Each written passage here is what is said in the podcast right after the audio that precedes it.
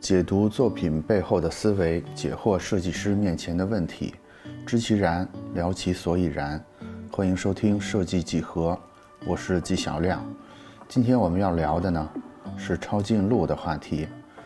如果你最近正好在研究怎么拍短视频，成为一个新的 UP 主，有一个知识点你一定听过，这个知识点叫做黄金三秒。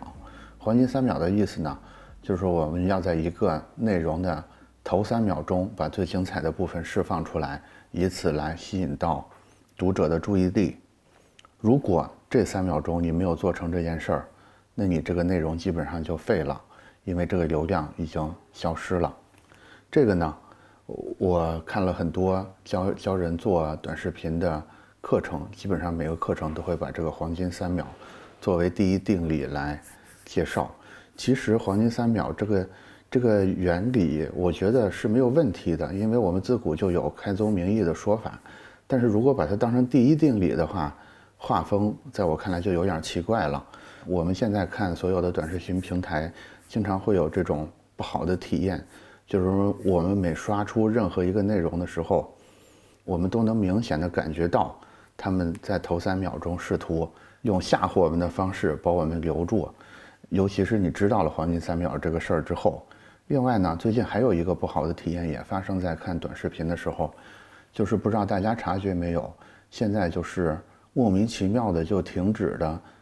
短视频也越来越多了。也就是说，我们看到这个视频上的人正在说什么话或者做什么事儿，明明还没有做完、没有说完，但是这个视频突然就停止了。我一开始也不太明白为什么要这么做，但是我最近给咱们设计几何。定 KPI 的时候，我突然明白为什么了。原来是因为有一个东西叫做完播率。完播率这个东西就是系统来监控每一个浏览者或者是听众的行为，看他究竟是不是完整的收听或者收看完了整条视频，以此来作为判断这个内容质量的一个标准。如果系统算法认为这个内容质量高的话呢，它就会推送给更多的人。所以，基于这个完播率的这个设计，所以现在的创作者们就会产生一个对策。这个对策就是，我们要早点儿、更早点儿把内容结束，让读者还来不及切换到下一条的时候，我就结束掉了。这样我的完播率就高，就会被推送给更多的人。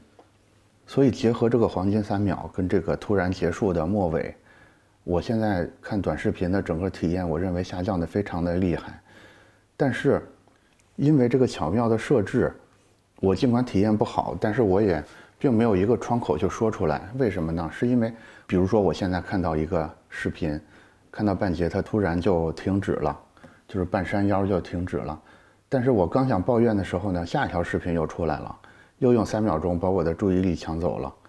然后我在下一条视频可能又在半山腰又停止了，我刚想抱怨的时候，再下一条又蹦出来，所以就陷入了这么个一个无限的。循环里边，我现在甚至怀疑这些短视频平台的算法们或者运营者们，他们是不是意识到了现在他的读者、他的用户们正在经历这么一个不好的体验。另外还有一个不好的体验，我相信这个大家就更多人感受到了，就是因为这一套有效的操控我们注意力的模式的存在，所以我们经常一拿起手机来就停不下来。这个停不下来的行为，一方面塑造了很多的网红大 V，另一方面，作为用户的我们，其实，在不知不觉刷了几个小时短视频之后，大家现在都有一种强烈的空虚感。我觉得这是一个很荒诞的画面，就是本来我们刷短视频是为了轻松、为了愉快、为了享受，但是现在就变成。在微观上就不停的被人抢过来推出去，在宏观上就是几个小时莫莫名其妙的就浪费掉。那到底现在我们的这些内容，尤其是短视频的内容出了什么问题呢？我觉得可能是出在一种思维方式上。这个思维方式呢，就是捷径思维，也就是抄近路的想法。其实抄近路，我觉得本身不是什么错误的事儿，因为。明明有更近的路，为什么我们不去走？这个这个其实是没有任何问题的。现在有大量的课程跟专家也在教我们怎么抄近路。我甚至可以说，所有的教学其实它的本质都是在教你怎么抄近路。包括我自己，可能每天都要被作者们问，站库首页推荐的标准是什么？我怎么能上站库的首页？我觉得这都没有问题。就是大家当然都想在更短的单位时间里边做出更大的价值来，但是问题出在哪儿呢？我认为是出在大家的目的，就是我们抄近路的目的是什么？我我觉得其实这里边存在一个差别，就是我们的目的，我们在追求一个短期的效益，还是追求一个长期的价值？或者说，我们是在被一个数据指标或者一个系统算法规定我们的行为，还是我们在为一个远大的目标或者是一个价值提升才规定我们的行为？同时，读者我觉得也是同理，就是就是读者们或者是观众们，我们在。消费一个内容的时候，我们追求的是这一两分钟我要很爽，还是说我要沉浸进去，获得一个虽然有点难，但是在长期更有价值的内容？我觉得现在可能正在形成的一个画面是，一方面读者们会很在意我短期之内这种爽感的浓度，另一方面，创作者们也逐渐的被这些。数据指标或者是算法绑架，所以现在形成了这么，就是我刚才说的那个不好的画面，就是被抢来抢去，然后几个小时莫名其妙的就消失掉了。那如果不走捷径的话，如果我们刻意的去避免走捷径，是不是另外一条出路呢？可能也不是。我前一阵注意到一个新闻，就是之前有一个豌豆荚他们团队的创业项目叫做青芒杂志的。他们在二零二一年的十二月十六日也宣布倒闭了，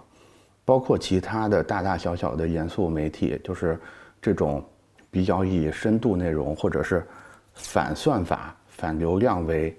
为目标的这些媒体们，现在看起来大家也都过得很艰难。这个好像又堵上了不走捷径的路，所以走捷径呢会空虚，不走捷径会倒闭。那我们究竟应该怎么办呢？说实在的，我也不知道应该怎么办。这个问题可能太难了，但是我想借这个节目的机会表一个态，就是我身为一个老编辑吧，我我觉得我从内心里还是愿意愿意相信，有很多精彩的内容，它是需要在一个平稳冷静的心态下，需要很多的知识储备和深入的思考，甚至要走很多错路，你才能充分的享受到的。我也愿意相信这种。不吓人的语速很慢的，甚至不提供正确答案的内容，它才会让读者有更持久、更深刻的感受和收获。现在呢，也许是一个酒香也怕巷子深的时代，但是我相信酒香才是一切的本质。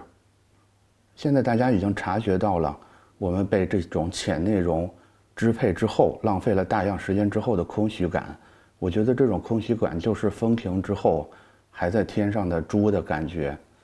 这些已经被吹在空中但是不会飞的猪，我觉得他们比那些还没有被吹到空中的猪更可怜、更无助。现在青芒也没有了，深度内容也没有，也乏人问津。但是这些烈酒狂风带来的繁荣，我觉得是更可悲的，因为他们没有根基。大家都知道，在二零二零年下半年的时候，移动互联网的流量也见顶了，也就是上一阵儿把把我们吹上天的那个风已经停了。在风停的今天，我觉得我们应该反思一下，我们究竟是更害怕失败，还是更害怕空虚？规则和算法总是在变的，我觉得我们还是应该守住一些不变的东西。也许我们暂时看不到胜利，但是至少我们心里边是安定的。在节目的最后呢，告诉大家一个好消息，就是青芒的团队计划推出一个全新的阅读产品，叫做阅览室。阅览室的 slogan 是“让认真阅读的人在互联网上有栖身之地”。阅览室呢会是一个全付费的产品，也就是说你付费才可以使用这个产品，是因为他们愿意相信读者会为自己获得的体验付费。我不知道他们这次能不能成功。但是我希望阅览室可以成功，以此来证明，有质感的阅读体验是具备核心价值和盈利能力的。说了半天，你们最喜欢哪些可以深入沉浸的读物呢？可以在评论区分享给大家。我们下期再聊。